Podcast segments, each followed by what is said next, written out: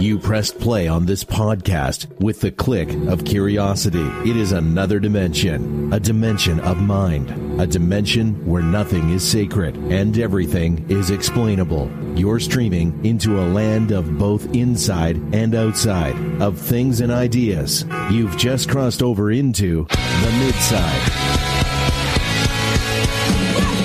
Welcome to the midside, where mid is in our name. I'm your host, Justin M. Lesneski, the hopeful romantic, and I retroactively and proactively denounce anything anyone ever has said or ever will say on this show. I should have said and. I always said and. I don't know why I switched it to or this time. My brain said or. That was bad.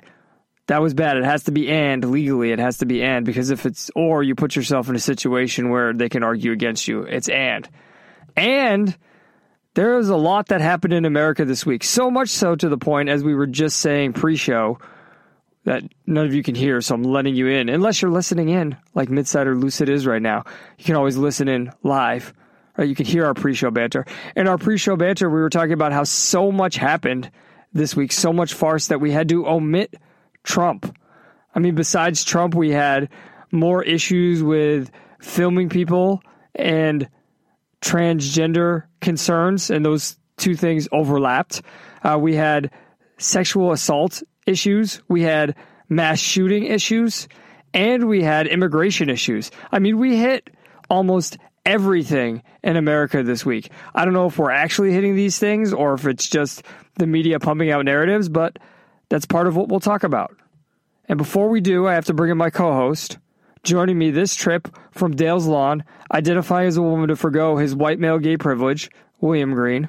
Hello, hello. Yep, it's another beautiful day here in California. We we've uh, just ignoring Boo. all the problems uh, of the country and in California. Okay, now that's accurate. oh man, uh, it's uh, I it was a good week this week. Uh, my business partner flew in. We worked on a couple stuff, uh, business uh, stuff. So uh, it's not good pod, but it was uh, exciting to get a, lot of this stuff done and um, moving. Got a lot of construction updates from the stores, and uh, it's uh, it's an exciting time. So going to be a big busy summer. So a lot of prep work, a lot of events we're doing, things like that. So it's uh it's going to be uh jam packed full of non uh like actual work, and so it's going to be good uh to keep uh keep up with uh, what's going on in the rest of the world by uh witnessing the farce on the show this week because I I- didn't get really catch up on, too much stuff this week until we were doing the show uh you sent out the outline. Some of the stories were uh I know one of them I submitted, but the other two I was like, oh, jeez. So let's jump in. yeah, the, the the first one you submitted. But let me ask you then, since this is your introduction to the farce, what did you think when you saw how broad the farce was this week? Well, see, I think we have, I think we can, uh, we, we have some themes that unite them. I think it's just popping up all over the place. We're getting better at spotting it or, or maybe the news narratives, like we talked about with Trump, they just can't get out of their narratives. Their narratives are so stuck now. They're just constantly, you know how like all pop songs have the same four chords? Now Yeah. I think all news stories have the same, the, the same farce in it. It's just unstoppable now. It's We can't, as instead pop- Of, instead of pop punk, it's pop news. right. But that's what I was going to say. We can't really complain about it as pop punk fans, can we? Complain about No. four chords? No, you can get creative with it. That's why we. Uh, that's why woke or joke uh, was a segment for the longest time because you can have Well, fun and with the genre. That that's why this podcast is the pop punk of podcasts, as it starts right. with handguns at the top, who has a song about three chords for three friends. So, all right, well, I think that's a great introduction to all the farce here, and a great way to put a uh, angle on it. So let's get into it in life on the midside. Take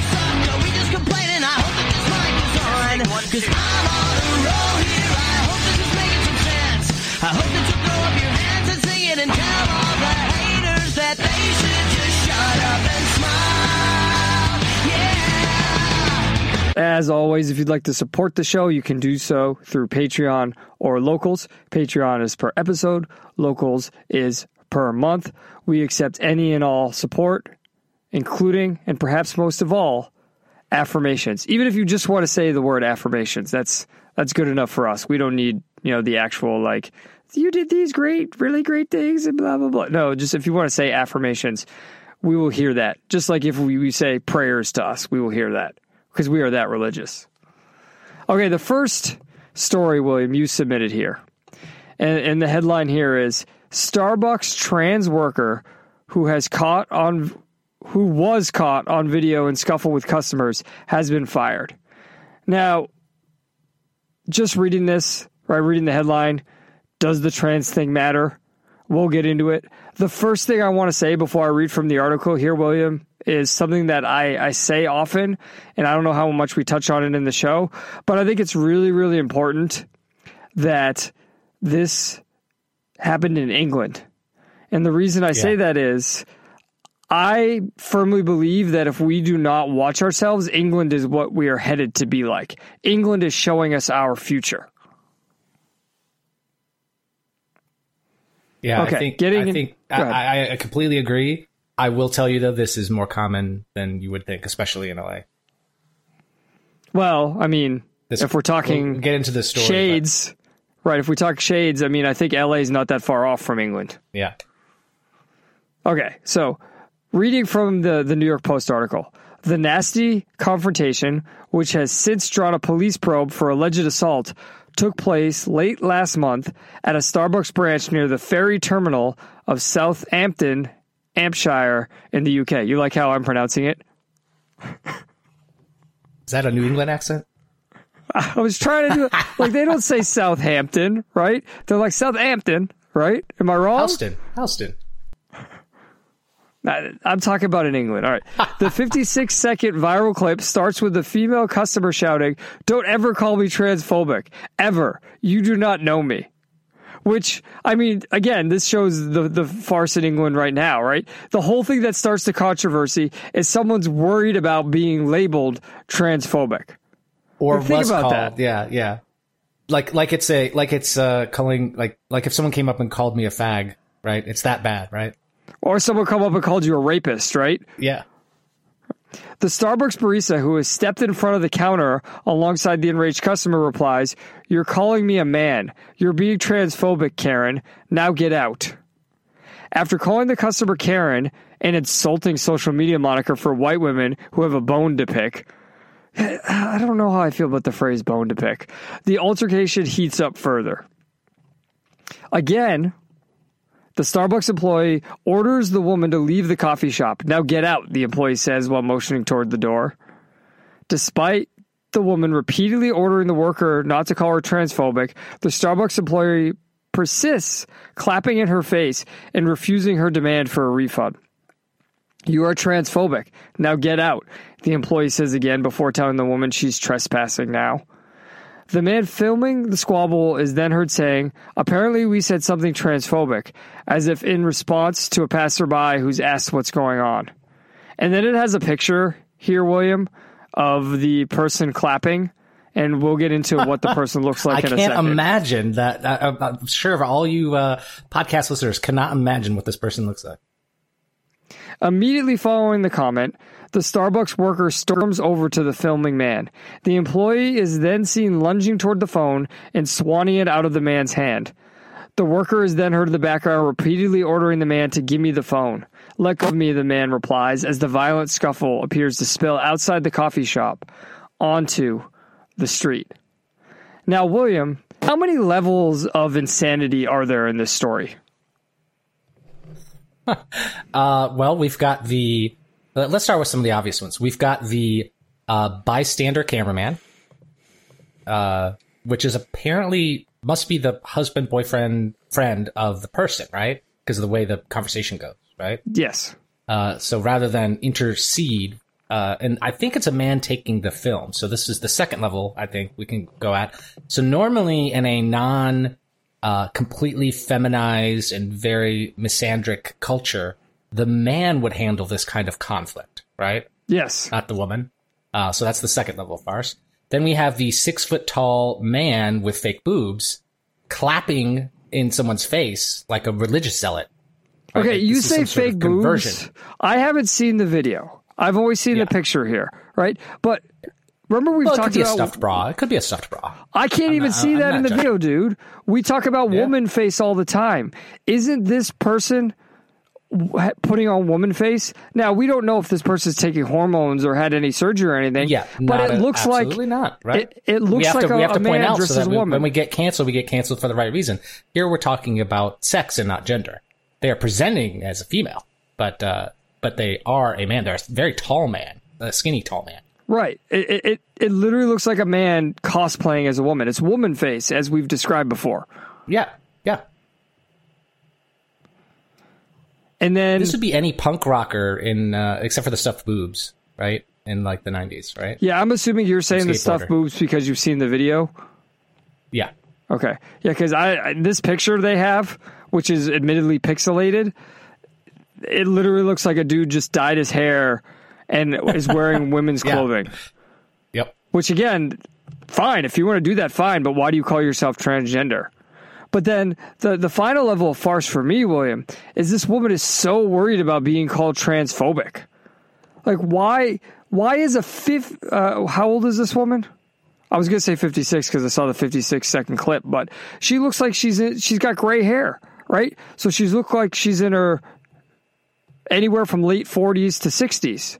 Why is someone that old worried about being called whatever name they're going to call them. because because this is England, I, I, we have to con- contextualize this a little bit. This is England. Think of all the hate that uh, that um, uh, J.K. Rowling's getting.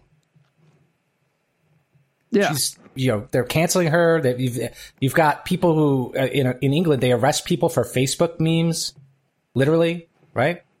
yeah. They they they remember some lady refused to open the door to be questioned about it, so then they arrested her. You know, I can understand why an old lady who may not be completely in the culture, right, and, and be able to witness this farce and just laugh at it, instead would be scared. right. This is an old woman afraid of being canceled and afraid of being attacked.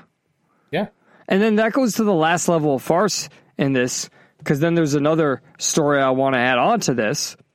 But the last level of farce here is that this barista throws this lady out of Starbucks for being transphobic. Now, have you ever worked retail in your life, William? yeah, oh yeah. What what, what retail job did you work? I worked Radio Shack way back in the day. Okay, did you ever throw anyone out of Radio Shack? Ah, Man, I can't. I don't think so. I don't think we ever threw anyone out. Okay, I worked at Walmart. I was a cashier, and then I ended up being a customer service manager, and I ended up thr I ended up throwing somebody out of the store once, and it was at the registers in the front at the self checkout, and the guy was yelling at me and threatening me, and I was like, "Get out of the store!" And honestly, I didn't really take it as like I had the authority to throw him out. It was mm-hmm. just he was done and I didn't want to get attacked, so I was like telling the guy like leave, get out. And even afterwards, I like went to people like the security people and I was like, "Sorry I threw the guy out, but like he was threatening me." And they're like, "No, you were fine. You're allowed to do that." But I was like being physically threatened. The idea that we're throwing people out now because we don't like that they called us the wrong gender is that really how we're going to do business now? It- It's just the idea that this is what we're basing doing business on now, not about the product anymore. I was saying this to somebody the other day. Nobody sells products anymore. Starbucks in itself doesn't really sell a product, it sells an experience. And now anybody, a barista, you're not the general manager of the store, you're not the shift manager. Why are you the one throwing people out? Yeah. yeah. I'm I'm just thinking like what is the experience of Starbucks if not a transgender barista though? Yeah, I mean, I guess you go into Starbucks to get berated by a transgender barista. It's like a holy sacrament. I know I keep making these religious re- references, but it's just so blatantly obvious to me, and I don't know. I'm just going to keep harping on it because it's so obvious to me, and I get such blank stares from from other people when I when I explain it that way. They're just like, "You can't really mean that." I was like, "Yes, I do really mean it." No, Like, I this think is- this looks like a looks like a uh, you know some sort of old school debate between a Bible thumping uh, uh, anti-abortionist and uh, and a women's right act- activist, right? Yeah. Now, there's another question I want to ask about all of this especially with what you're talking about, right? You're referring to the past. But there's one other story I want to add to this before I ask the question that builds on what you just said. Right. The next story from Fox News Judge clears trans woman's indecent genitalia exposure charges on grounds area covered by body fat. Now, William, I think I finally understand that trans woman means a man who transitioned or is claiming to be a woman. Is that what trans Okay. woman means? I think so. In this case, I have to assume because there's if a if a panniculus is covering it, which we'll get into it, then uh, there must be something to cover. So this must be a pre-op, uh, pre-bottom surgery uh, uh, man who is now uh, putting on woman face. Well, right, and that's where we get into the woman face thing because do you even need to have surgery to be trans nowadays? I don't know. I mean, this is there's that's the whole discussion about it. No, no, trans is a sacrament. It's a holy sacrament. Yeah. You have certain views. You perform certain rites and rituals. Some of them, you know, some of the more, more devout get the tattoos and the uh, and the surgeries, but others don't. Yeah. The the point being, I think I now understand the term trans woman because that was confusing to me for a while. I remember when we had the shooter, it was unclear what the birth gender, what they were assigned at birth, uh, was. Now, now I'm starting to get a, a a clear idea on that. So, from the article, there is no question that Glynns, the person at uh, the center of the story, was in the women's locker room. However, Glynns was not charged with trespass, nor was Glynns charged with being in an area of the YMCA where Glynns was not supposed to be, McNamee wrote. I think this is the Fox News reporter not wanting to use the pronouns. What do you think, William? Because it has the Yeah, probably because the pronouns would be super confusing in the story. I actually like that choice. I I know people might see it as a sign of disrespect, and maybe it is, maybe it isn't. But the, in these kinds of stories, uh, it would be super hard with all the crazy pronoun like decoder ring for for normies to parse through the story. Yeah. McNamee wrote, quite simply, the facts do not exist to support or find of guilt as charges. Glyn's genitalia was not visible as a result of other portions of her body covering same. In a statement regarding the incident, the YMCA said, Under no circumstance will we investigate an individual's birth identity and then assign individuals to locker rooms. That would be counter to the law, counter to respect for all people, and it is not who or what we are as an organization.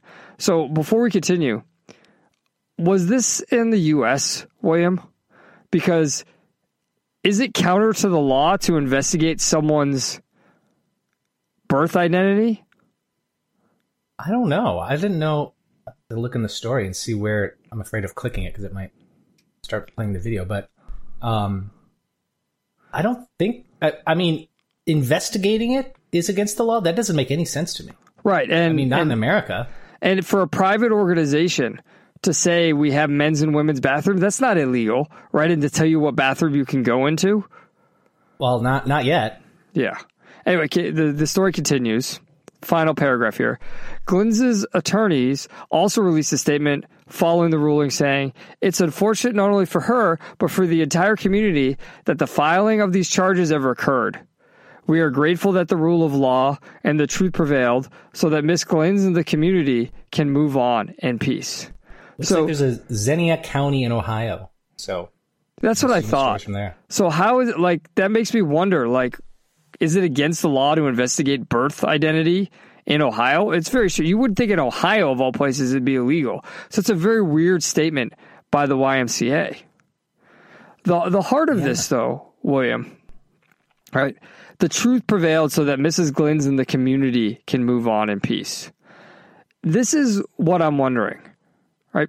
We have social media now. And the question I have is how much of this is exacerbated by social media and how much of this is magnified by social media? And I use the two different words because exacerbated means it, more people do these things because they're engaged in these conversations in social media and engaged in these quote unquote communities and they feel like they're representing communities rather than themselves. And I say uh, magnified because in the 80s and 90s, did stuff like this happen with gay people that we just didn't hear about because there was no way of news organizations finding out about it because it wasn't recorded and it wasn't repeated and it if it was it just seemed like rumors now it seems hmm. do we just have more proof or is is there something greater going on here Yeah, I'm trying to think because there's two. I guess there's two ways to answer the second one, right? Like, were there probably more in the 80s and 90s? Uh, more likely in the 80s and the 90s, but more, um, for lack of a better term, like gay bashing sort of things in Right. the locker room. Um, probably. I, I would say less in the 90s. i don't just mean the Um, locker room though because remember we're talking about the starbucks story as well Yeah, the Starbucks story too. Yeah. Well, I was just thinking of concrete. But on the flip side of it, I think that there is very much this idea of obliterating your individuality and that you're representing a community and ignoring the fact that you're literally in a community and those are the people that matter, right? The people near you are the ones that matter. Um, and not respecting good boundaries. Does that make sense? Right? Like, you're, like you're thinking I'm making a point and standing for the American trans person the American gay. And it's like, hey, you're just a member of Xenia, Ohio. Right. right Uh, Are, are you, are you, are you, are you working with your community there, the people actually around you? Well, and it's it's kind of ironic coming from us because you know we talk about principles over pragmatism, and they would argue principles over pragmatism. But the difficulty is, and this is why we're Yeah, the but their principle is, is, is collectivism though in this case. right? But the difficulty, right, is how do you balance? How do you balance principles over pragmatism with local over global? And what I mean by that is, William, you've you've answered the question. Is they're so global because they're so collectivist that they're worried about the principle of collectivism in the abstract rather than worry about the concrete manifestations of principles in the individual. I think part of Yeah, let's make that concrete. Let, us make that concrete. If I uh, if I uh, yell and clap in someone's face for calling me a fag, that does not stop any Muslims from throwing gays off of roofs. Yes. not a single one. they think it does though. They think it does. Yeah, they think it does. Where actually I would argue it's the opposite, William. Yeah, I would actually it, think it leads to more of it. How? Well, because that pe- person they're clapping in the face of is that person going to be more likely or less likely to have a psychologically reinforced negative association with quote unquote trans people? Yeah, that's the that's I think that gets to the point um, I was making is it's because they're operating on the principle of collectivism that they don't even see they can't connect these dots, right? Right. The, the or the the dots are connected automatically, right? There's some sort of global uh, uh, uh, uh, amount of oppression, and and if you push it back in your community, then you've done some great uh, uh, holy thing. And really, it's like, wait a minute, no, like that, like there are literally, you know, gays are arrested in a jail right now in certain countries, right? And think of Russia, right? The, the the tremendous amount of uh, of uh, anti-gay stuff going on there. And instead, what are the what are a lot of those uh, folks doing out there? They're importing this the social justice version of of gay, eh, thinking that's going to help. Right, because and it's even with the way collectivists look at individualism. Individualism helps you It's interact pink with hair, your, a stuffed bra, and female clothes, right? That's individualism. on a concrete level, yes. Individualism helps you interact with the person in front of you as the person in front of you, not as a member of a group, just as that person. What is that person's values? What is that person's desires? What is that person trying to achieve? However, collectivism is you're always interacting based upon how things influence the overall. You are never in the immediate moment. And the problem is when you look at individualism from this collectivist lens, well, then, yeah, of course, individualism is oppressive because you're not taking those ideas into account. But the reason collectivism ultimately fails, and we can argue all of these, you know, high level concepts. Everyone loves to argue, but everyone misses this point that these two articles bring out that you're talking about so well, William, is collectivism fails because it does not address the individual moment that you are in and that every person exists exists in. We can only exist in the present individual moment. And that is lost when you come at everything collectively. Yeah, Justin, I think you're uh, you're correct, 100 percent correct on that. I, I'm going to pull in my inner, inner Daniel and point out the uh, a rhetorical way that you see this. Try to take note if you haven't already, listeners. Every time you hear someone say communities, right, the plural form, this is someone who cannot see the world as individuals. That like, and you'll see it in the rhetoric, like it's just baked into that one word. And you look at all the phrasing around it, and you, it'll just blow your mind about how they're unable to see people as individuals. They're they're just this um this mismatch of different collectives. An individual to them is a mismatch of collectives. Yes, and when someone says that, be careful because they're not seeing you Run for your you. life. Run for your life. Yeah. Now, what's this thing you have about Panniculus here? This is that a Star Wars character? it is. It's the new villain. Uh, so yeah, uh, I, I had to point this out because uh, uh, Carolla covered this story, uh, and they were talking about pannus, right? That flat, uh, the fat flab that uh, colloquially is known as pannus, but it's actually a panniculus. Pannus is like an eye disease or something. So yeah, that if you you ever uh, I've ever seen someone whose fat roll is so big it's hanging over their uh, legs practically. That's a that's a panniculus. Uh, Wasn't that called a Not a fupa back in the day? Uh, that I think that's like a muffin top, isn't it? Yeah, that's the, the Panniculus It's, not- is it's like an extra top? large fupa. Yeah, extra large fupa would be. Uh, A, a Panniculus is an extra large fupa. I think so. I mean, th- that's the other thing here, man. That again, over and over again, again, and this goes with the individualism collectivism thing, right? The panniculus being that big is a sign of one of two possible things. Either there is a severe physical disease, or there is, and I'm not using the word severe here, there is a mental disease. And that's what nobody wants to talk about, right? And I think the, you know, this is an example of it being exacerbated or caused by collectivism, not paying attention to you yourself and your own experience with the world. Yeah. Can we make it illegal to expose your panniculus? I think it. I think it's indecent exposure. I Do you remember in the argument. 90s when pregnant women started wearing bikinis? Yeah, That was a turning point in the culture. uh, that certainly was. Justin, like, would it matter if I'm I'm trying to take the whole trans thing out of this? If someone is going into the locker room and getting off in front of people, isn't that wouldn't that just be illegal, like prima facie? Like, wouldn't the wouldn't or at least uh, uh, against the rules of the gym, right? Well, right, and that's this is where I was asking the question about homosexuality, right? Because if a gay man went into the locker room and was jerking off, that to me is Yeah, just as that- offensive.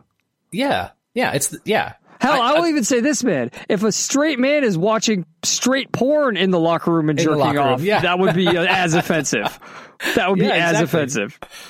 Yeah, I, I don't think I I think what we're obliterating here, and th- this is probably a cancelable thing to point out, is we're we're we're we're removing the autogynephilia. Like we pretend like it doesn't exist. There are people who get off on this, right? Yes. And it's not wrong for us to think about how to set that boundary properly because guess what?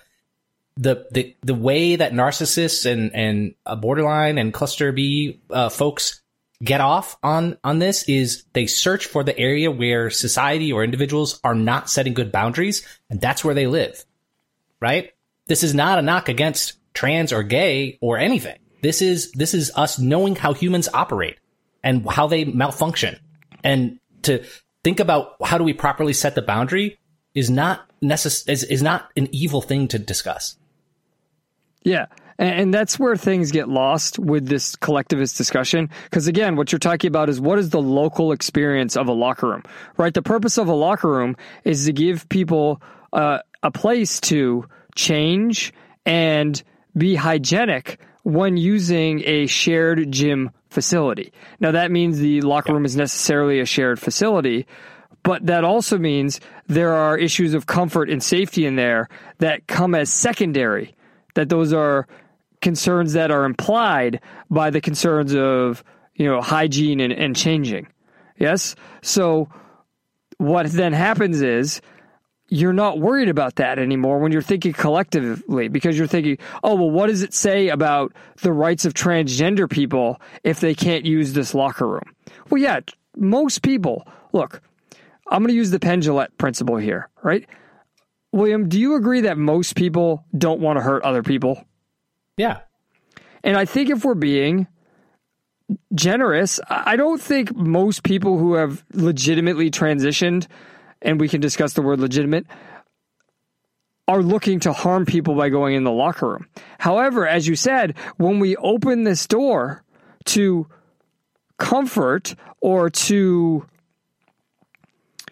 uphold or affirm a small percentage of the population, what amount of danger or what amount of undermining of the goals of something like a locker room are we allowing in order to do that? And this is what, what you just said about this is collectivism is the affirming and the, the goals of the locker room are the individual. Yeah. Yep. And I, and I just want to unite it. Let's uh, unite it with two things. Uh, another Adam Carolla thing, dogs on the plane, right? Um, we Same we exact thing. Said it's the same exact thing. It's uh, not able to set a proper boundary, and now we have dogs shitting all over airports and planes. Um, and then back to the the, the clapping trans woman. Um, another not setting a proper boundary. Right. Correct. If Clapping in someone's face me, should yeah, not be allowed. If someone insults me when I'm working at the store, if a customer insults me when I'm working at the store, I'm just going to see that they're taken care of as quickly as possible and get them out the door. Right. Yes. I'm not going to walk around the counter, clap in their face, push them out the thing, and have a scuffle outside. None of that. None of that. That customer, I, I, I see, I, I, I see hundreds of customers a day, right? This one customer is not that one individual means not a heck of a lot in my community. Right. But again, that's the dehumanization, right? The dehumanization of, oh, it's acceptable to clap in this person's face.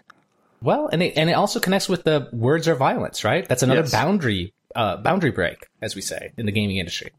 Uh, that's another boundary break, right? If you yeah. like, that was literal violence to that person. Well, except for it wasn't, right? The literal violence was the clapping in the face and scuffling outside. That was the literal violence.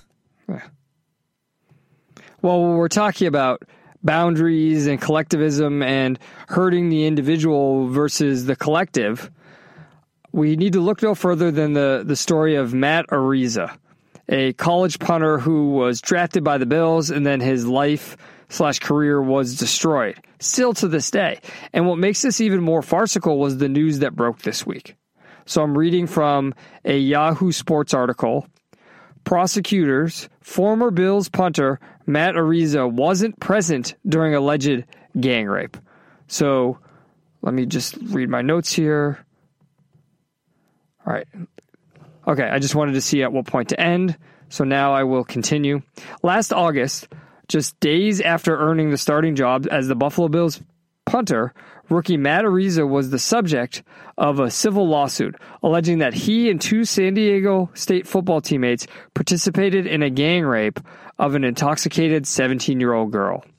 While little was known publicly, San Diego police had spent nearly 10 months on the case before forwarding it to the district attorney without a recommendation for prosecution. The Bills said they also knew about the incident, investigated it, and decided to employ Araiza anyway. So let's just stop there for a moment. The Bills had done their investigation. If they're worried about individually, wouldn't they have held on to this person? William? Yeah. Yeah. But you can't do it in today's society. Right. You have to be worried about collectivism, right? This is believe all women is a collectivist abstract principle that ignores the local. When the principle, innocent until proven guilty, is honoring the local. The graphic allegations in the civil lawsuit, however, created a public frenzy and included a claim that during an October 15, 2021 party at a home near the San Diego State University campus, Araiza led the girl into a bedroom where at least three other men waited. Once inside, Araiza threw the girl onto the bed face first. The lawsuit read, the girl went in and out of consciousness while suffering through the horrific gang rape. It lasted an hour and a half, the lawsuit read, before she stumbled out of the room bloody and crying, in part because multiple piercings had ripped through the skin during the attack. Within days, the Bills cut Araiza, who, due to his record breaking NCAA career and an 82 yard punt in a preseason game, had earned the nickname Punt God. So, we're not talking about William. I think this part's important and why I'm reading all of this is I think all the context is important. We're not talking about just some Joe Schmo printer, uh, printer, punter. Aren't there a number of punters who are drafted or signed out of college as uh, free agents that just don't go anywhere and aren't that Yeah. skilled? Yeah. But we're talking about someone with a record breaking career and an 82 yard punt in a preseason game. So this is someone who had all the potential in the world. We just think it's the best move for everyone to move on from Matt and let him take care of the situation, Buffalo general ma- manager Brandon Beane said. How's that for not empathetic, not compassionate? Although you, you deal with this. We don't want to deal with this. That's pretty bad, isn't it? Yeah. Yeah. I I can't imagine I, I can't imagine the amount of pressure they must have felt they were under in a in in New York, right? In Buffalo. Well, yeah, completely, especially Buffalo, right? So, almost finished up here with the reading. Araiza remains out of football despite despite prosecutors announcing on December 7, 2022, that after conducting their own 124-day investigation, they wouldn't press any criminal charges in the case. However, few details, let alone their reasoning or additional exculpatory evidence, were included in the initial statement. A fuller picture of what police and prosecutors found, however, is now available via a 200 plus page transcript obtained by Yahoo Sports of a 100 meeting minute in which a deputy district attorney offered a detailed explanation to the girl and her attorneys. Perhaps most notably, the district attorney's office concluded that Araiza couldn't have led the girl into the alleged gang rape because he left the home at about 12:30 a.m., an hour prior to when evidence suggested the alleged, alleged gang rape would have occurred. He wasn't even at the party anymore, Deputy District Attorney Tricia Amador explained. Later, Amador stated of the timeline of events All I know is that at that point, suspect Araiza is gone from the party. Additionally, prosecutors told the girl the video recordings of the incident in the bedroom made it impossible to determine, let alone prosecute anyone, whether there was a gang rape at all that night, rather than consensual sex with the men. In looking at the videos of, on the sex tape, I absolutely cannot prove any forcible sexual assault based upon what happened, Amador said. William, does this case not prove the danger of believe all women? Yeah, I guess if if even video of her consenting, because that's what that. Uh, let's be honest, that's what that cop is implying to her, right? Is that you were you were you were you were participating in this. There was no evidence of you saying no or want, wanting to stop or anything like that. Um, so and and and that's her polite way of saying that to the victim, right? Um, yeah, even videotape could not save this guy. He wasn't there, and the people who had sex with her videotaped it, and he still his life is still ruined. Am I am I seeing this wrong? That's exactly how I see it. And to me, that is absolutely insane. Is it not? Yeah. Can you imagine, like in college, going to a, a party at somebody's house? You know, a friend of a friend. You're having a good time, have a few drinks, flirt with a few uh, girls, and then leave, and then this this this whole thing happens. Like, and you're just like, I wasn't there during that time. I can't imagine it. Now, I think, William, that this does kind of un- reveal, especially nowadays, the difficulty of being a professional athlete or a celebrity. And I would argue the difficulty of being alive at all. And what I mean by that is this shows that these young people, because we're talking about celebrities, we're talking about even college athletes, so it can be men or women, they need to understand the danger they're putting themselves in based on the people they hang around. I know it used to be commonplace to just go to these college parties, but I was always bothered by college parties, William, because it seemed that people thought college was a four year moral blank check. And mm, what I mean by that is they thought they could do whatever they wanted at these parties. And when they entered the real world, quote unquote, in four years, all of that would be forgotten and they would move on. However, you can't evade the real world. It always exists.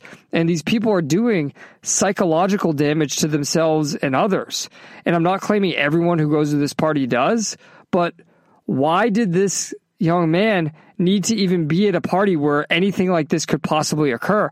Because at the very least, this is a 17 year old girl at this party drinking, which I already, you know, I'm straight edge. I have problems with drinking, but especially when you're underage where it's illegal. And then she's having sex with multiple adult men. All Yeah. of this And is. I, I don't know if we're going to cover it in the story, but she, the, one of the witnesses talks about how she was basically just trying to see how many guys she could have sex with before this. Now that doesn't say anything if she got, you know, you can still be raped when you're out there doing that, but like just thinking that this is a party, like if this is the kind of party where that stuff is happening, you shouldn't be there as a as any sort of person, right? I used to joke around, you know, I go to these uh, hacker conferences and I always tell everyone it's like nothing good happens after midnight at these parties, right? And and you know, like go out, socialize, network, but then get the fuck out, right? And Yeah, it looks an like even that strategy won't work for me based on this story. there, there's an episode of How I Met Your Mother about this, where right they say nothing good happens after 2 a.m. It's sort of the same concept. But yes, Yeah, William, yeah. even being at this, like what individually, right, locally, what value are you getting around being around people like this? I mean, of every time I've ever been to Vegas, anytime because you're talking about the hacker conferences in Vegas, correct? Yep.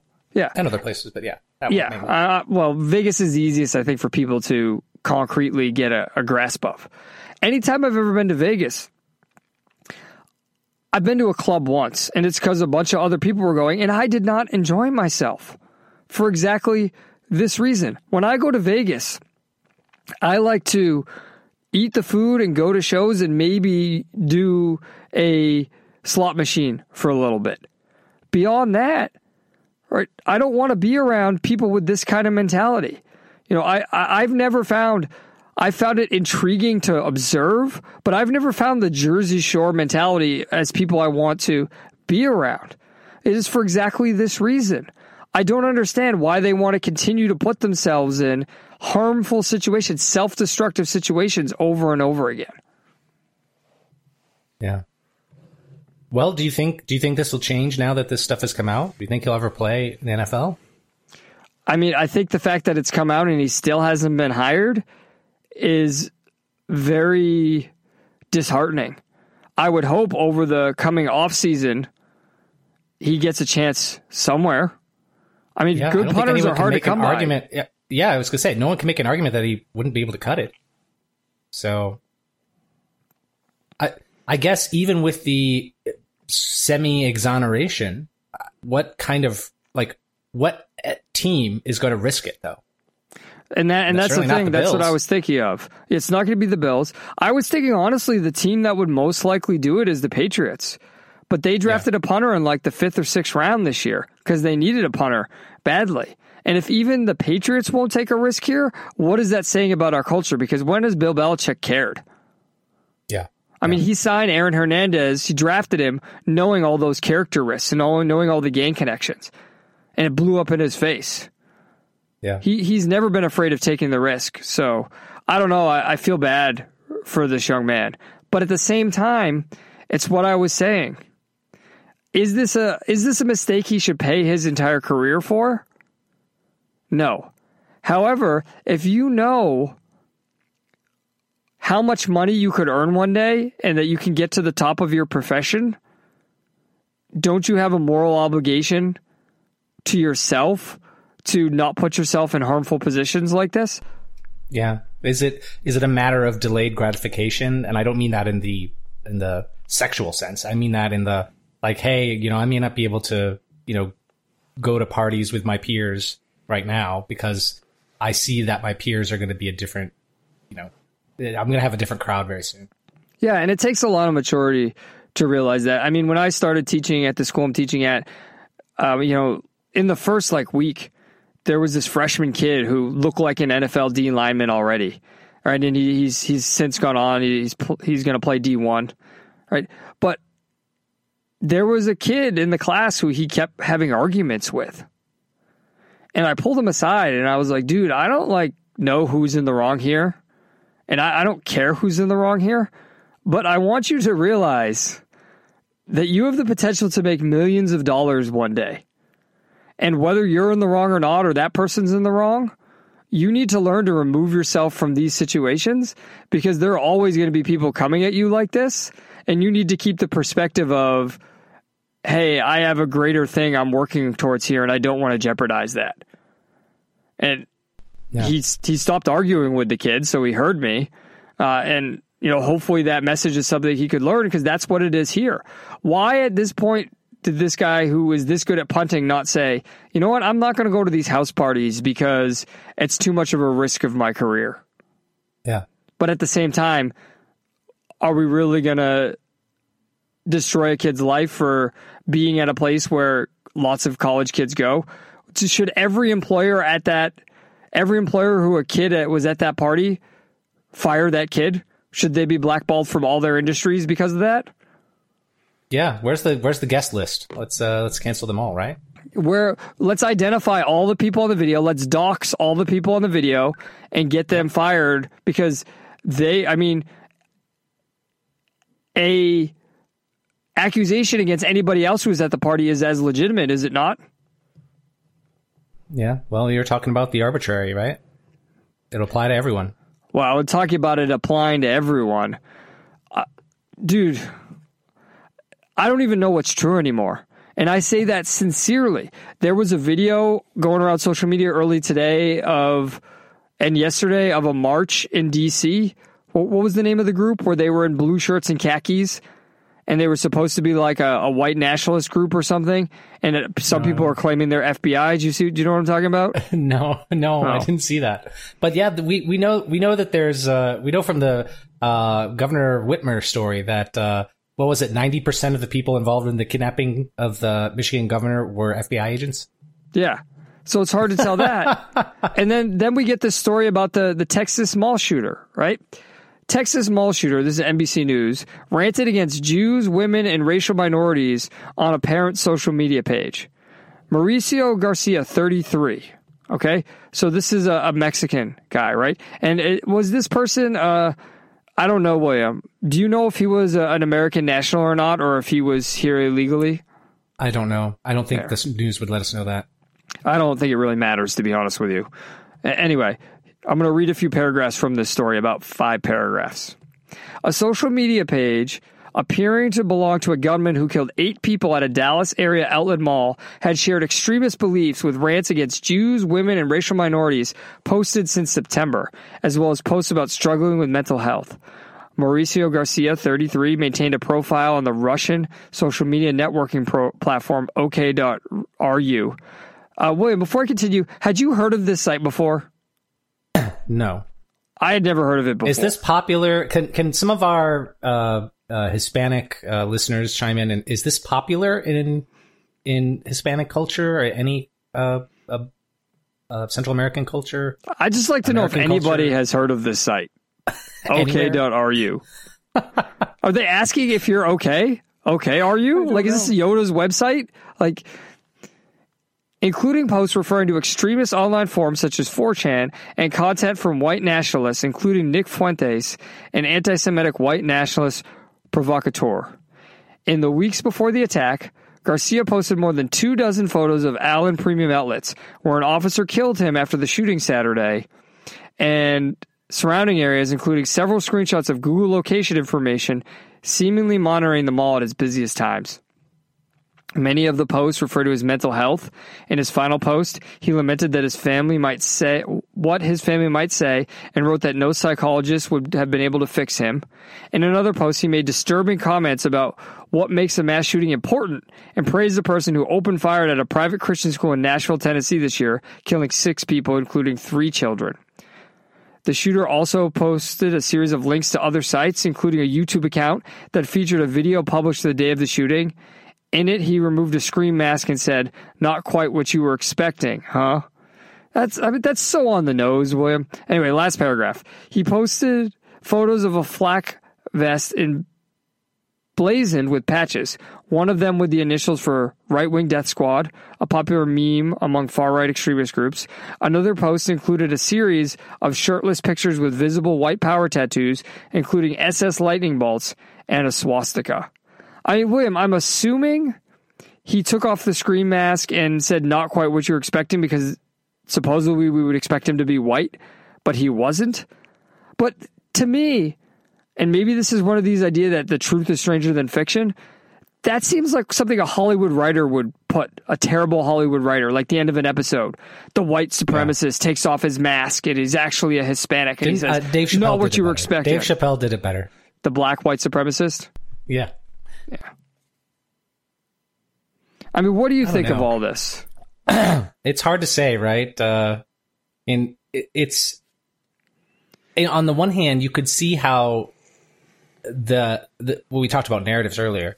This is a narrative, and so if you have mental issues, you're going to lock on to some of these narratives, right? You'll see uh, some folks lock on to aliens and conspiracy theories, right? Others lock on to like uh, the occult or stuff like that, right? So from a from a feasible like a sort of believability aspect, it it would make sense, right? Some of these things uh, are hallmarks of mental illness. On the other hand, it's a Russian social media site that no one's ever heard of, and usually these folks want attention, right? So why pick a one that you've never heard of? I, some of the things don't add up, is what I'm trying to say. And so, but when you're dealing with mental illness, maybe it just doesn't add up. I don't know. Maybe he got uh, banned from Twitter, so he went to OK.ru. He has a mental illness. Okay, .ru. I can't get up. I can't, I can't get past the site name. But and that's entirely the point when we're talking about narratives here. Is both sides latching onto this, right?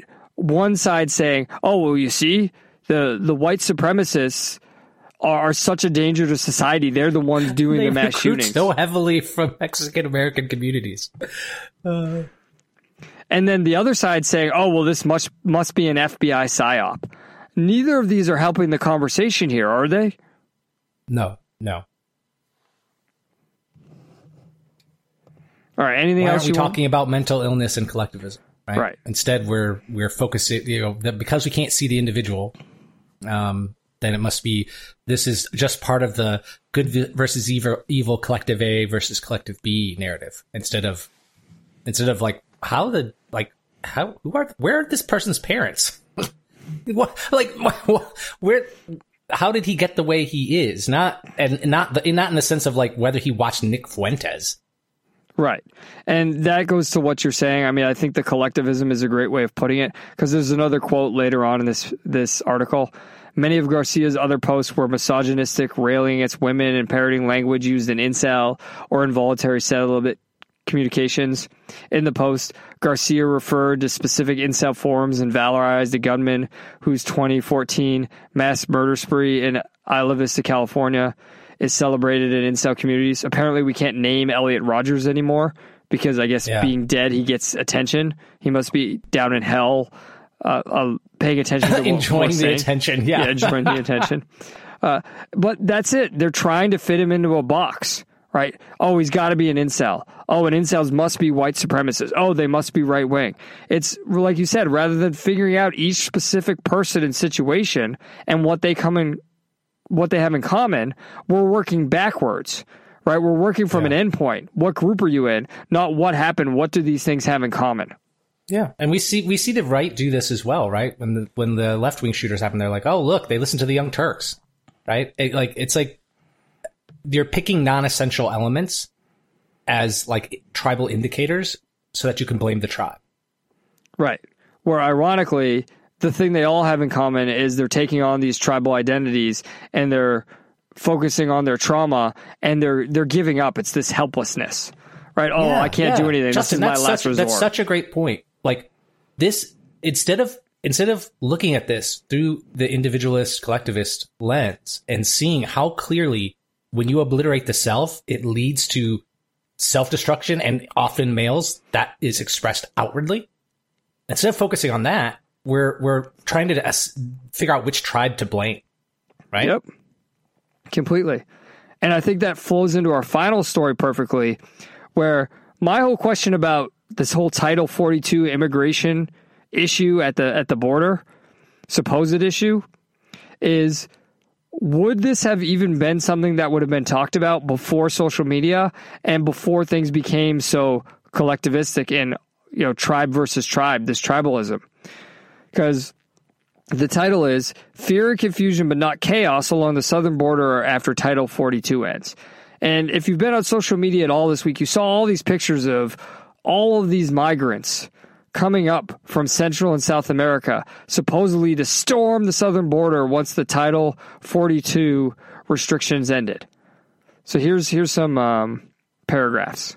The pandemic era policy severely limited immigration to the U.S., nearly halting the processing of asylum applications for over three years.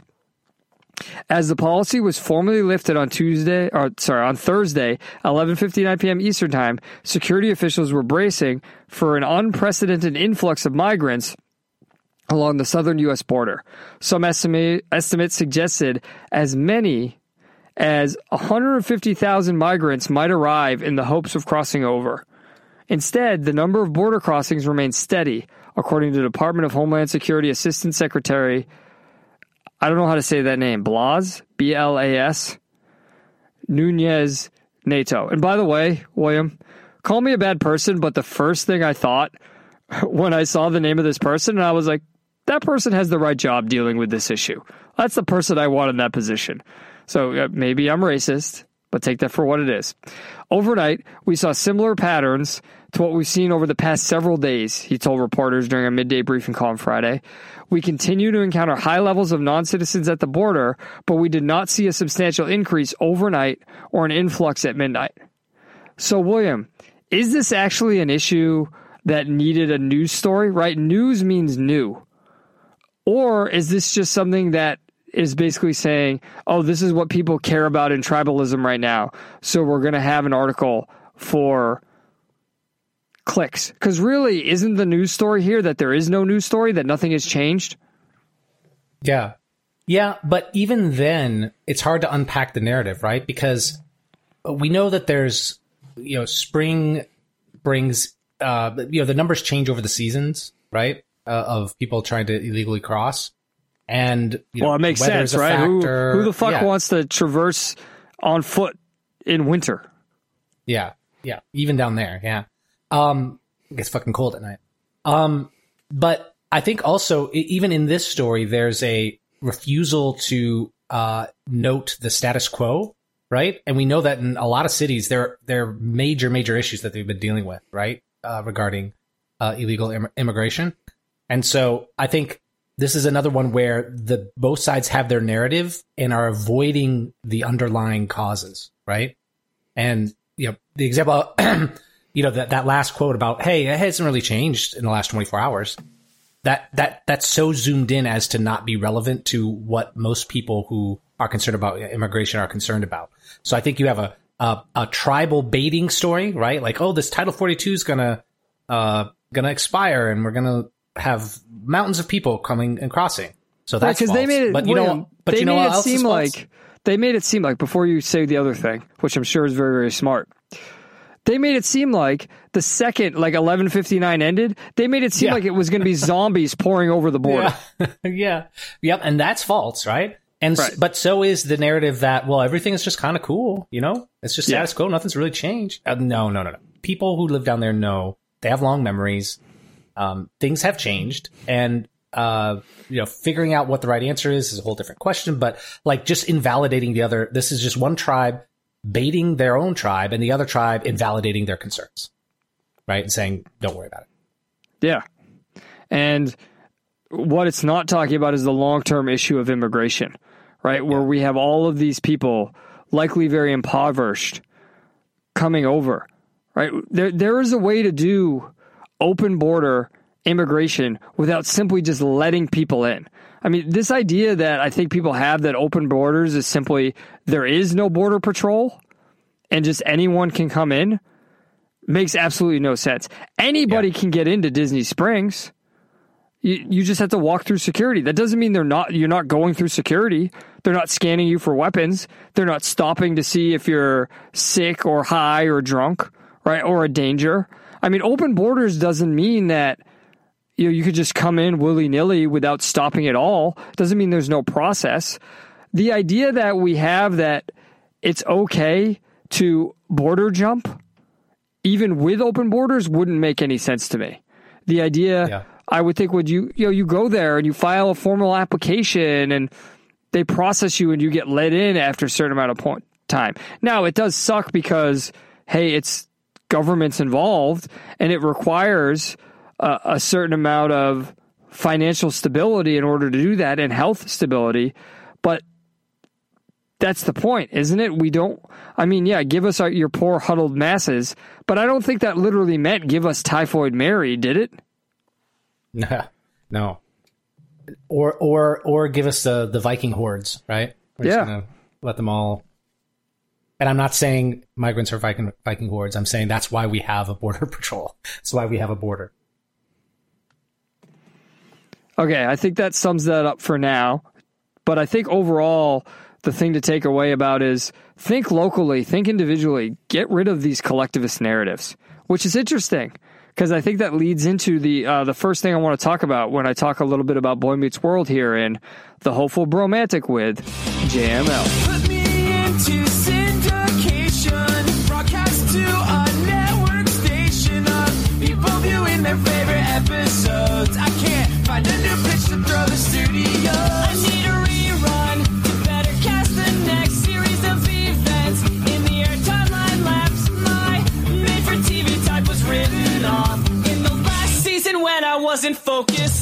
As always, if you'd like to continue the conversation with us during the week, you can do so by joining our Discord channel. Just go to themidside.com or themidside.com slash podcast. Click on any episode. And within the episode, there is a link to join the Discord. We'd love to hear from you. We'd love to have you listen in to us recording live. We'd love to hear your comments on the trailers before the episodes. We'd love to hear you drop some farce in there for us to talk about. All right, William, I gave you three drops. These three dro- drops are about Boy Meets World and Pod We- Meets World. Do you remember a few weeks ago that I brought up that I want to start discussing Boy Meets World on the show because of Pod Meets World? Yep. Yeah. So Pod Meets World, to to recount for everyone, is a show hosted by Ryder Strong, who played Sean on the show, Danielle Fishel, who played Topanga on the show, and Will Friedle, who played Eric, Corey's brother on the show. And they're talking about every episode. They're rewatching episodes and talking about it. And my concern is them rewriting what the show is about and the history of the show. Now, I don't know if they're doing it intentionally. I don't know if they're doing it unintentionally, but I think these drops are a perfect example in which we can talk about it. And that's the question I have for you, William. So I'm going All to preface these drops, and when we listen to them, I want to have you afterwards say, what is it they're missing? And is it intentional or not that they're missing it? Now, the first drop. Okay, the first drop is the question Ryder Strong is posing, not only about the specific episode. The specific episode is called Wrong Side of the Tracks, and it's Sean sort of dealing with the idea that he's poor and whether that means his life is determined in a certain direction or not. And Ryder Strong is who played Sean, he's saying that there's an essential thing going on with the show overall, but he's not quite able to identify it or label it. So this is what he has to say about it. it's one thing to have like the Corey Sean dynamic where Corey's freaking out and Sean says, "No, you're Corey, I'm Sean. We're supposed to be friends." Right. Like that's different. This is a character self-consciously making decisions and changing their behavior based on their awareness of themselves as a Right. certain type of character. And Right, it's just right. like a, this strange meta thing that I don't, I, you know, and I felt it happening in this episode, and then, like the memory came back, like, oh, we're gonna be, we're gonna be doing this a lot, like boy, and I don't know what to one call of the that. things that people love so much about it is because Mm-hmm. it started to make people think of their own lives that Exactly. way. Like, is this why I feel this way? Because I see myself in this person and I see what they're thinking and th- they're saying right, just outright. Well, the reason I'm doing this is because my family is different. Yeah. I come I'm from this different place. this. I'm supposed Yeah. to be this. It's my And fate so- anyway. So, I mean, that's exactly what Sean says. It's like Right. when he gets to the let me get there now. It's like a It's weird this. form of identity politics, right? It's like Yeah. a weird sense of awareness about your identity in the world and how other people perceive you. And how you play into it. and yeah. how you play into it and then making decisions either falling into that or working against it. And for right. the, The most choices part, we, you make. Yeah. yeah. It's, it's a, I don't know. I don't know what to call it or how to think about it, but it's something we should keep an eye on because it's going to keep happening. It is the Yeah. show in a lot of ways. It's Yeah. a defining, defining characteristic of our writing. So, William, if you could give me one word that they're searching for, what do you think it is? Individualism, Right, as against. collectivism. Right. Doesn't it seem like they're searching for that? They are. Yeah. They they they they can only identify the concretes in today's society and try to backport that onto uh, the culture of the '90s. But I think that's what they're trying to get at. It seems that way, and it's so it's so interesting, right? Like it seems like he's right there when he's saying, you know, it's sort of like uh, identity politics, but not really. And you know, Daniel or, or Fish- even even the part where he says it's meta but not really because like think about in today's culture you can only understand stuff like that if it's some sort of meta joke right well, Like, especially think of like, think of like uh, deadpool breaking the fourth wall sort of stuff Right. right, But meta comes from the fact that what humans have that no other animal has is metacognition. So it is definitionally meta Yeah. that we can reflect on ourselves and who we are. Is that not our defining psychological trait? Yeah, but he's he's incorrectly identifying it as like an artistic meta, right? Talking about art or the genre, and I don't think it was that at all, right? It, it, it wasn't a commentary on the sitcom genre or the well, I don't know what you would categorize Boy, Boy Meets World as, but Boy Meets World it- was a sitcom, yeah. yeah. Uh, but it's not a commentary on sitcoms, right? I No. don't think that was their goal. No. Now, I think we can figure out their goal by the following. So, when they watch these episodes, Danielle Fishel will summarize every scene. So, she'll briefly say what happened in the scene. So, what we're going to do is we're going to play her summary and then we're going to play the actual audio from the scene. This is the climactic scene of the episode where Sean has tried to ingratiate himself to the bullies and they want him to destroy the motorcycle of the teacher, Mr. Turner. And Mr. Turner comes down and confronts Sean, who Corey was there to try and stop. Now, William, go ahead and play Danielle Fishel summarizing that scene. Turner, now angry, asks why Sean wants to hang out with Harley and his thugs when he has a good friend like Corey looking out for him, and Sean says this is where he belongs. Sean says he doesn't know who he is, but Corey says he does. He read, he reads it in his biography. He wrote the entire biography about him. Turner tells Sean deep down he's all right, and Sean keeps asking Turner if he thinks he'll be all right, referring to Mr. Turner. Turner says if he stays away from this Harley and that Harley, then yes. Okay, so William, now I want you to play the actual scene, and afterwards, I want you, William, to tell me what is missing from her summary. I mean, what's with you, Hunter? Why you want to hang out with these lowlifes? Hey, maybe I'm a low life too, okay? Is that what you think? That's what everybody else thinks. I want to know what you think. Hey, I'm out here with the bat, aren't I? Yeah. But you didn't swing it. It's just because Corey came along. Oh, you think that was an accident? Huh? That you have a friend who thinks so much of you that he's willing to put his own neck on the line? No, I don't think lowlifes have friends like that, do you? I don't know. They don't. I don't know anything. I don't even know who I am. Well, Sean, I know who you are. You're Sean Hunter. You were raised by wolves. You're my friend. It says so in your biography. I mean, what else do you need to know? I need to know what's going to happen to me, and you can't tell me that. Hey, Hunter. All Matthews can do is be your friend. And so far, he's been doing a real good job.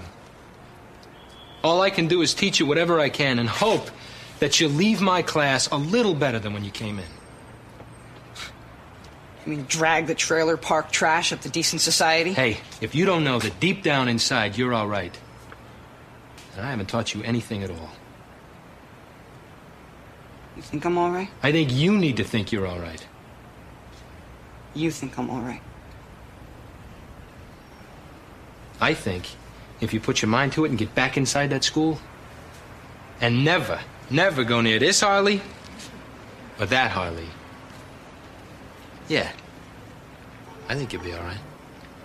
First of all, how good is that? Like just hearing the audio, like n- television movies don't don't compare to that nowadays. I mean that that that's a prime time sitcom on a network show on a Friday in the 90s and it still is that level of quality of acting and writing.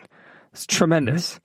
So William, what is missing from Danielle Fishel's summary? Did you pick it up? Self esteem. And it coming from inside you, not uh, from validation. Although he, does give the right kind of validation as well. I think that's that's another key part. Well, the, the validation Mr. Turner gives is that it's in Sean's control, right? He says, Do you think I'm all right? And he says, Well, if you do these things, you'll be all right. It's not, I think you're all He doesn't go, Yeah, I think you're all right. He goes, Do these things and you'll be all right, right? Go in the classroom, stay away, don't destroy people's property, don't hang out with bad people, right? He doesn't say, Oh, I think you're all right, right? But yes, you're correct. How, how, William, how do they miss, right? Because this is Danielle Fishel's summary, and none of them called her on it. None of them were like, well, you missed this important part. How do they miss Mr. Turner saying, well, what do you think? Do you think you're all right? All that matters is what you think. Yeah. All that matters is what you think. How do they miss that? Is that not the key to the entire scene? If I haven't taught you one thing, it's that you're all right. You get what I'm saying? How do they? It, yeah. to me, it's very obviously the point of the scene, and it's obvious that that's responding to what Ryder Strong is saying. Yeah. is isn't the answer to Ryder Strong in the episode itself? Yeah, yeah. And I think I think the inability to see this is very much a symptom of today's culture, right? Now we had the wrong idea of self-esteem being heavily promoted in the 90s and the 2000s, right? So it to me, I can see why they wouldn't want to label this as self-esteem because it doesn't the the scene would be different in the early 2000s version of self-esteem, right? The teacher would be saying, "Yes, you're all right and you're a, a special snowflake and everyone, you know, everyone should feel positively about them regardless of their choices, right? Um, and that's that's what they would label, I think, self esteem. Not not to get too much in their head, but that's the cul- cultural definition of self esteem today. But this clip is the concretization of self esteem, right? Like you are faced with choices, and how you choose, that's where your moral self esteem comes from. Right, and it doesn't matter what anybody else says about those choices. What matters most is what you think. He didn't say feel. He said, "I want to know what you, think." Think. Yeah. How powerful that is that? Right? That doesn't happen in school anymore. And I will tell you in my class, kids like my class, the kids who like it, because I ask what they think and I say it's about what they think. And they're not used to hearing that in school anymore. How powerful is that for an adult to say to a kid, I want to know what you think? Yeah. Yeah. And it's just it's crazy to me that that the stars of the show miss it. And I think that's why it's important for us to have these segments where we talk about these episodes where they're missing the point. I mean, this is a hugely popular podcast that people who are fans of the show are going back and re enjoying the show and as adults reflecting on the show and to miss this hugely important point. I mean, William, she omitted it completely from the summary. Like it wasn't even part of the scene when it's the meat of the scene. Is that not? I mean, that's almost crazy, isn't it? Yeah. Can you imagine if one of the writers is listening to this and they're like, "You're not getting it. I can't imagine You were there. You were there, and you're not getting it." Right. but I can because they often talk about issues they had with the, the head producer and such. So, but that's another discussion. We will continue this going forward. I hope, I hope, William, you see the value in this and you see why I feel so strongly about talking about this. Yeah, what a gem. Okay, let's move on to a review of something that just came out. Hypnotic is Robert Rodriguez's most recent movie. It stars Ben Affleck. Okay, and I'm going to give my one sentence review of it. And then, William, I'm again going to ask you another question to see if I'm crazy or not. Okay? Because I had an experience with this movie that was very, very interesting. And it was at a certain point that sometimes when I watch movies, like I'm just like, holy shit, I can't believe that happened. And I had one of those those moments here, and I think this is sort of undeniable. So I want to see what you think. So here's my summary. Hypnotic never quite achieves Rodriguez's ambition, but delivers a taut, compelling heist story. So this starts out with Ben Affleck as a cop trying to stop a bank heist, but we soon learn there's much more going on. Now, I don't want to spoil this. Uh, I'll spoil it thematically, but I don't want to spoil the the concretes, the particulars, because There's I, walkers in the barn and Lori's pregnant. yeah, I, I think it's I think it's worth watching. So I don't want to spoil that, but I do want to talk about sort of the the theme behind this. So what this is about is there are certain types of people in the world called hypnotics who are able to convince people that they're seeing something different than what reality actually is, and they control them in this way. Uh, I hope you can see where this movie is going based on this, because the movie is Ben Affleck's daughter is missing. She was kidnapped, and he's trying to ultimately serve the solve the murder or solve the murder, solve the mystery of where his daughter was kidnapped to. So it's sort of like a double heist movie in a way. It's like a bank heist movie, but then you figure out what the bank heist movie has to do with the daughter's kidnapping and where the daughter is and who kidnapped her and all of these things. And that's what I don't want to reveal. I don't want to reveal ultimately with that. But what I want to reveal is the character's name. So, William, Ben Affleck's name in this movie is Rourke. Now, it's spelled R O U R K E. So, actually, at one point in the movie, my, my wife leaned over to me and she said, Rourke, like in Atlas Shrugged? Now, obviously, she's never read the books. And I was like, no, because it's the Fountainhead, right? But when you hear that it's spelled R O U R K E, right, you assume it's not a Fountainhead reference, correct? Right. Okay. Here's the part that got me. And I want to know, man, because how often do you hear the name Rourke regardless? Yeah, not very often. It's not a Right. common name. And if you do, you hear O'Rourke, right? Like the, the Irish name, because that's the Irish spelling of it R O U R K E. Right? So it's not very common. But this is the part that got me. You find out the daughter's full name. Okay? Are you ready for what the daughter's full name is? Sure. Oh, actually, I'm going to have you guess. Okay? Her last name is Rourke. Can you guess what her first name was? Dominique. Yes. this Then has to be intentional. It has to be intentional, yes? Yeah, absolutely. Okay. Because the end of the movie, right? There's a line where Affleck's like, we're finally free and we can decide our lives for ourselves for the first time. Yes? Yeah. Especially uh-huh. because the people they end up fighting are a group of people who are all wearing the same red suit jacket coats. Look, this movie doesn't have a high budget. But it seems to me this movie is very much about individualism versus collectivism. Okay. Am I, am, I- am I imagining this? Dominique Rourke? Like, I pulled my hood over my head and I was like, there's no way that just fucking happened. Like, I literally Yeah. said that to myself in the movie. Did you explain it to your wife? Yeah, I did after the movie. They're like, why did you freak out in the middle of the movie? I mean, I because I, explained the end too in that line by Affleck and everything, right? So oh, I spoiled that he li- Yeah. he lives. I'm sorry, but um, so okay, so you definitely agree that it's a reference then. yeah. Yeah, I think so. Okay. So that's what I would say about this. Look, this isn't the best movie ever. As I said, it's low budget. And I think when I say it doesn't always achieve the ambitions, uh, I think that it struggles because it's such a high level concept. I mean, it's a very Nolan esque concept with this idea of the mind and tricking the mind. And, you know, it's very similar to Inception.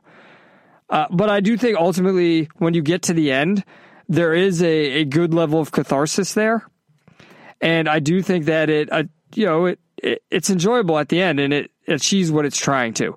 It just doesn't always, I think, reach what it's trying to on the way there. It, you know, the main issue I have is the trope of a hype, uh, heist film. You know how? Have you seen the Rick and Morty episode on heists Yeah. Yeah. where they always explain what happened? Yeah. Well, obviously, the reason I call this a heist film is that happens a few times throughout the movie. Ah, so okay. it, it gets a little overly explainy. but again, that's sort of the trappings of the genre. So I think this is worthwhile. Uh, I would give this a bromantic rating. So it's you know it's not like the best movie of the year.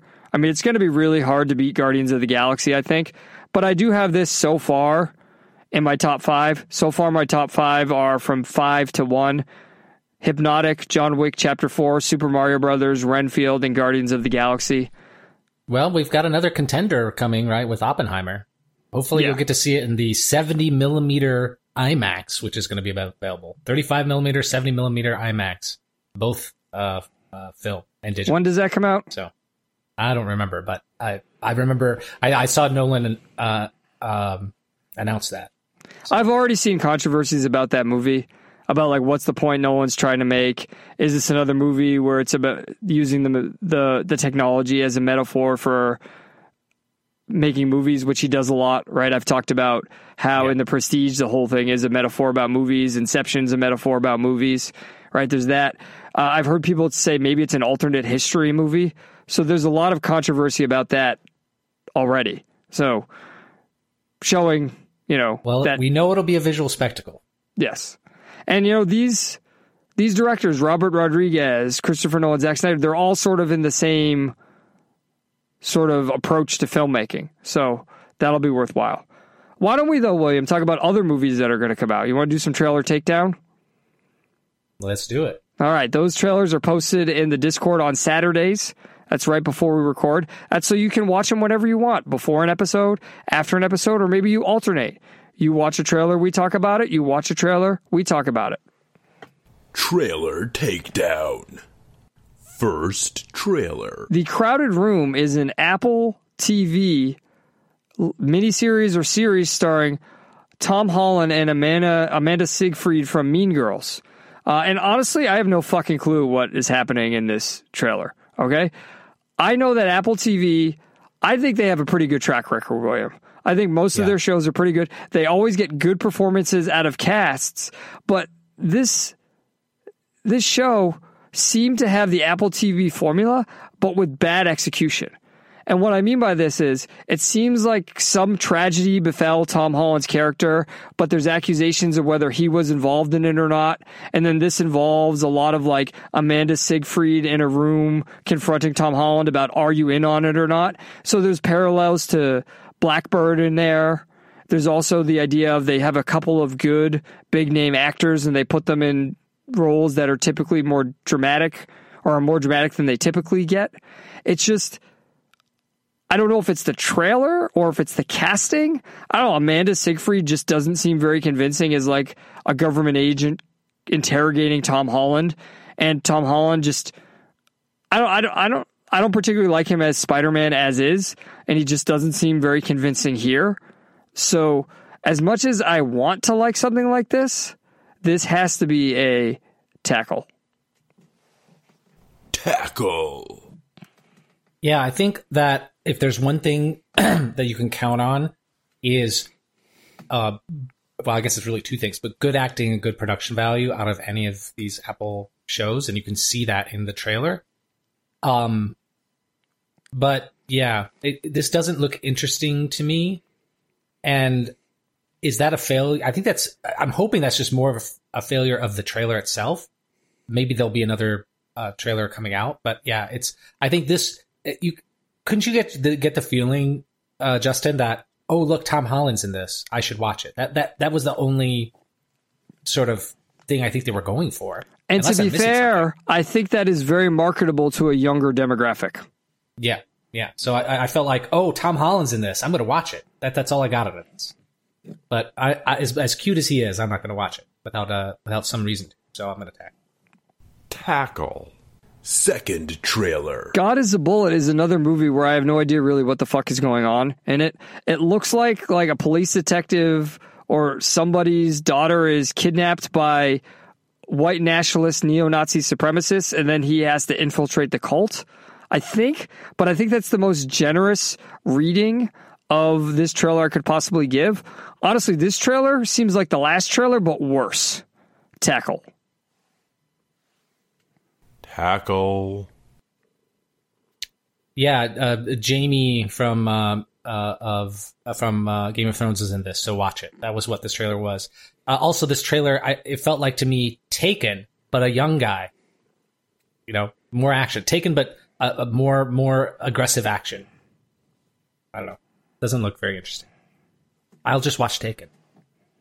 Tackle. Tackle. Third trailer. Padre Pio sa- stars Shia LaBeouf in Italy as a priest. I guess, and I, I had to look up when this takes place in World War One times. Now there was one Post specific World War One. Post right after World War. Right, right, right, right after. I would still consider that World War One times because of the the short amount of time between World War One and World War Two. I, I kind of consider everything World War One and right after to be all World War One times because what happened after World War One was the effects of it, which led into World War Two. If that does my logic make sense there? Yeah, yeah. So I call all of that World War One, and that's the sort of question here is like, look, Shia is a good actor. I like I like Shia. I know that may be controversial to say, although I do think you can have a really funny meme off of this where he's like, what was the, what's the word what's the word he uses when he's like screaming about Jesus? Oh, I don't remember. Where he's like, take Jesus' name or something. Take the Lord Yeah. Jesus Christ's name. It was like vintage Say Shia. say Jesus is Lord. Yeah, say Jesus is Lord or something. Yeah, like say Jesus is Lord. Like that's like vintage Shia. Now it's amazingly acted. He will it- not divide us. right, but it's sort of like Nick Cage, where he nobody else would deliver it in that way, so it comes across as ridiculous, even though it's greatly acted. And I think it's the same thing with Shia here. So I don't like I don't knock Shia's performance here. I also don't knock the the cinematography here. I think the the use of the the yellow from the flame contrasted with the black for the coloring of most of this movie creates a very interesting mood and tone, which I think is very intentional and executed well. My concern here is the thematic content. And there's twofold. One, obviously, the idea that religion is the answer, right? Because Shia LaBeouf's character is grappling with his fate. But also, there's one line in here where somebody says that private property is the greatest, it's basically the greatest issue in the history of the world. Do you remember the exact line? I don't remember the exact line, but it's also not clear who's saying that, right? Right. Now, that's why this could go either way. Right? Because this is a World War One movie leading into World War Two, which we then know that Italy Mussolini took over. Yeah, he de- right? yeah, he, del- It- he, del- he deleted private property. Right. So this could be showing the tragedy that befalls Italy through the perspective of Padre Pio, Shia LaBeouf's character. In which case, this could be an excellent movie. However, it could be ironically supporting that because of the culture we live in nowadays. So this is tough and could go either either way with that. But I generally don't like religious movies in general because I mean I still haven't seen the Mark Wahlberg priest movie, even though I love Mark Wahlberg. So as much as I love Shia, I'm still gonna have to tackle this. Ugh, tackle. So Shia has gone all Christian, and it's uh, and it's not surprising that this is the next project that he picked up. He's very intentional about what projects he chooses. Or when he was going through his post Transformer days, uh, trying to prove himself as an artist. Um, but I agree with you. When he does act, bother to uh, act, uh, he does a really good job. So it's I'm kind of torn on this as well. Um, I don't have as much of a positive uh, view of Shia, although he's done a lot of improving in some ways. Uh, I still love Even Stevens. I, I loved that show. It's that's part of the Yeah. problem. yeah, I, I and I, I I have I have respect for that. Um, so I guess I'm more with you on this. Like, if this is going to focus on the faith aspect, there's not a lot of meat there for me, right? Um, but and and that's what I based on on his character and how he chooses art. I have to assume, and I know that's not in the in the trailer itself, but I I can't take. I think Shia is one of those people where you cannot take the artist out of the art. He he really takes this. Justin, if years later we find found out that he went through this Christian phase as part of his method acting, would it surprise you? No. Yeah. So I, I- I don't think it's. I I think it's completely fair to. It doesn't surprise me as it. is because I assume he went through AA or NA, and that's Yeah. part of the twelve steps. So Yeah. So uh, as as uh, this this could have some possibility, but I, I I just don't want to engage with it. I'd rather I'd rather not. So Tackle. Final trailer. Flamin' Hot is a comedy movie directed by Eva Longoria about the supposed story of how Flaming Hot uh, Doritos came about. I believe it's Doritos, yes, or Cheetos. What is it? I thought it I thought it was Cheetos. Cheetos. Okay, I apologize because the the the Cool Ranch joke that's in there. And okay, here's the thing. Here's the major problem I have with this, William, and I don't know how to quite formulate it. So I'm kind of hoping that you can help me here. This movie feels racist. Okay, and it feels racist against white people. And, and what I mean by that is the scene where they make fun of who eats Cool Ranch Doritos. When I grew up, like I, I want to be clear, I do not like Doritos. I the only thing I eat by Frito Lay is Fritos. Okay, I've never liked Doritos in my life. But when you were growing up, didn't everybody want the Cool Ranch Doritos? They didn't want the normal flavor. Yeah, absolutely. Cool Ranch was the all everyone that that's you party essential, right? Right. So when they have the character who makes it seem like nobody actually eats it and it's like the weird white woman who eats cool ranch, like that was a warning sign to me. And then they had the scene where the character is trying to figure out how to stop Frito Lay from shutting down, which I don't even know the veracity of that and he he's at a party with other Hispanic people. It's unclear whether it's Mexican people or not, although they're eating a lot of Mexican food. So, uh, you know, I assume that they're Mexican, although I don't really have evidence for that. And he looks around, and everybody is putting hot sauce on their food, and you know, hot. Uh, I want to say pepper. What is it when you shake like pepper flakes onto things, right? Yeah. On their food. And then like his kid, and I want to be clear, this kid actor is great, right? He's they have him great, here and they have him in the tag. He was the best part of the trailer when he was like, it hurts, but it hurts so good. Like his delivery, holy crap, that kid, like 50 years ago, that kid would have been a star based on what catchphrase, and he would have been like the new Shirley Temple. Right? He's tremendous in the trailer. But this whole look, I have always hated this, William. The the the idea that food is better and Mexican food is better and Hispanic food is better because they put all these spices on it and they make it take taste hot and spicy. And this idea that quote unquote white people food isn't good because it's not spicy. And this trailer seems to revel in that. And then I read the comments, and the first comment is apparently this story might not even be true. It's a myth. And people involved with it have disputed the story of all of this.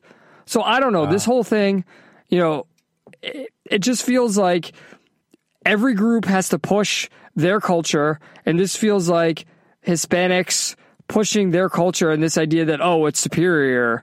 And I don't know. People make fun of me. They say, "Oh, you don't put spice on your food." Yeah, I like the way steak tastes. I like the way chicken tastes. Why do I need to put other spices on it, especially fight uh, hot stuff, hot stuff? And I also don't understand the concept of, "Oh, I want to eat food that hurts physically." Like I've had curry before, Indian curry, and I I am literally I literally mean it hurts on the way in, and hurts on the way out. So why would I eat it? and I mean that legitimately.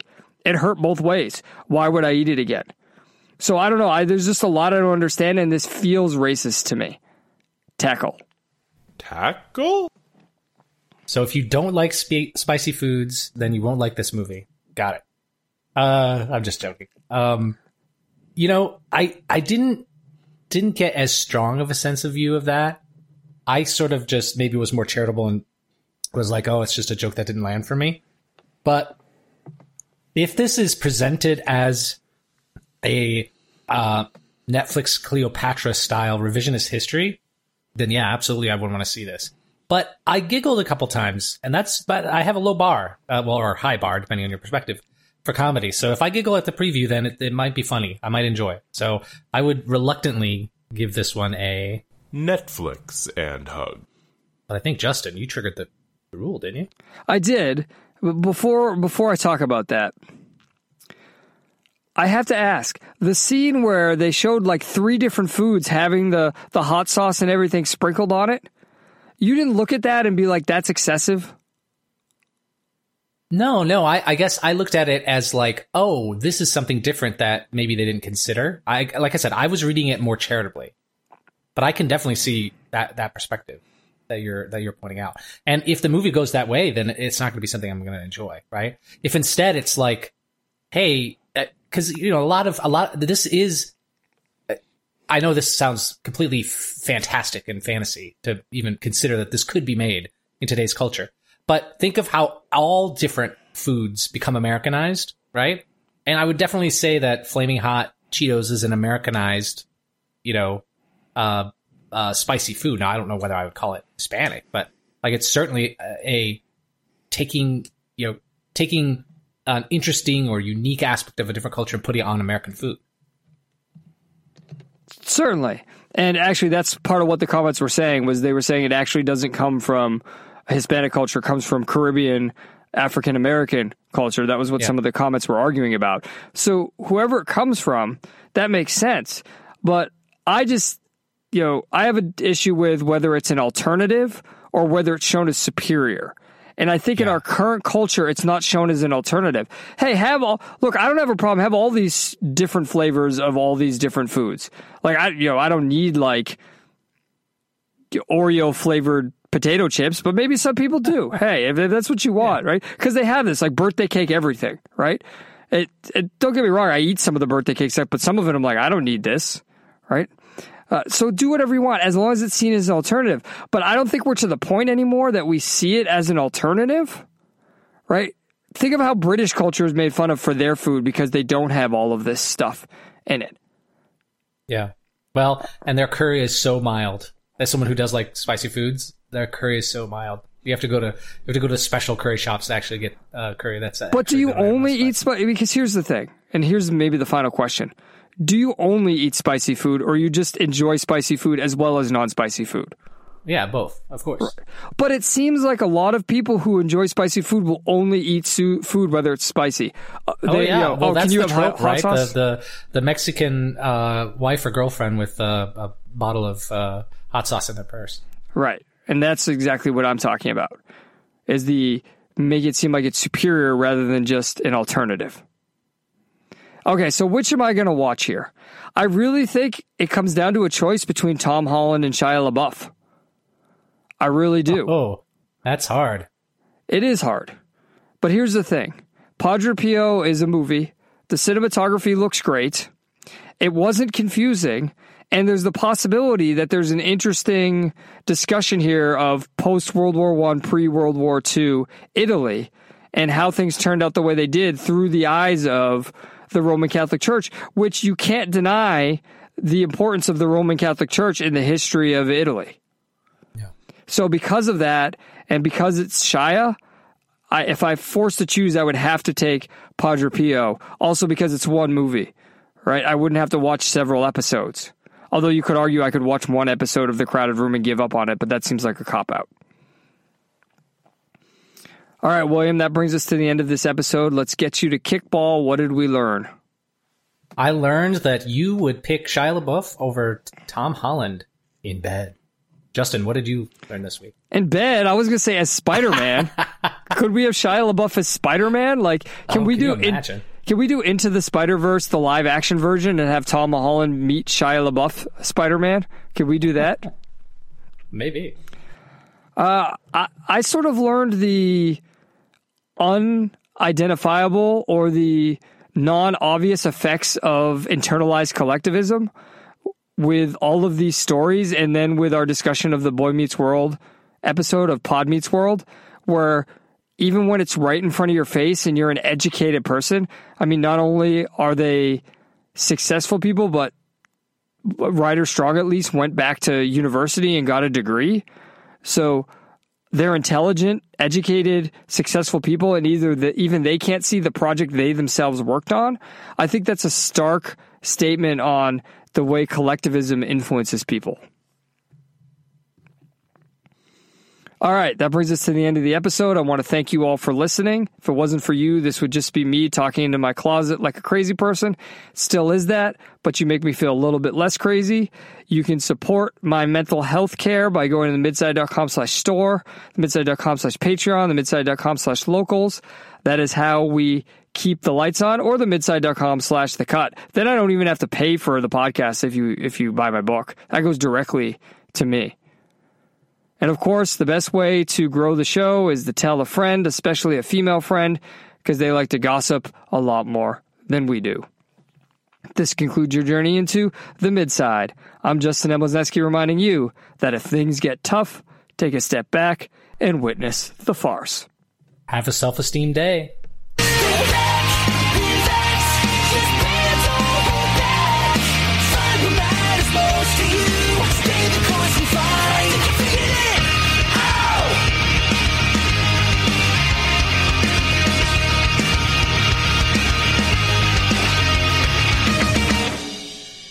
Justin, you got to wonder, you know, there's a lot of people, uh, young people like watching old episodes of Friends and going through Seinfeld and things like that.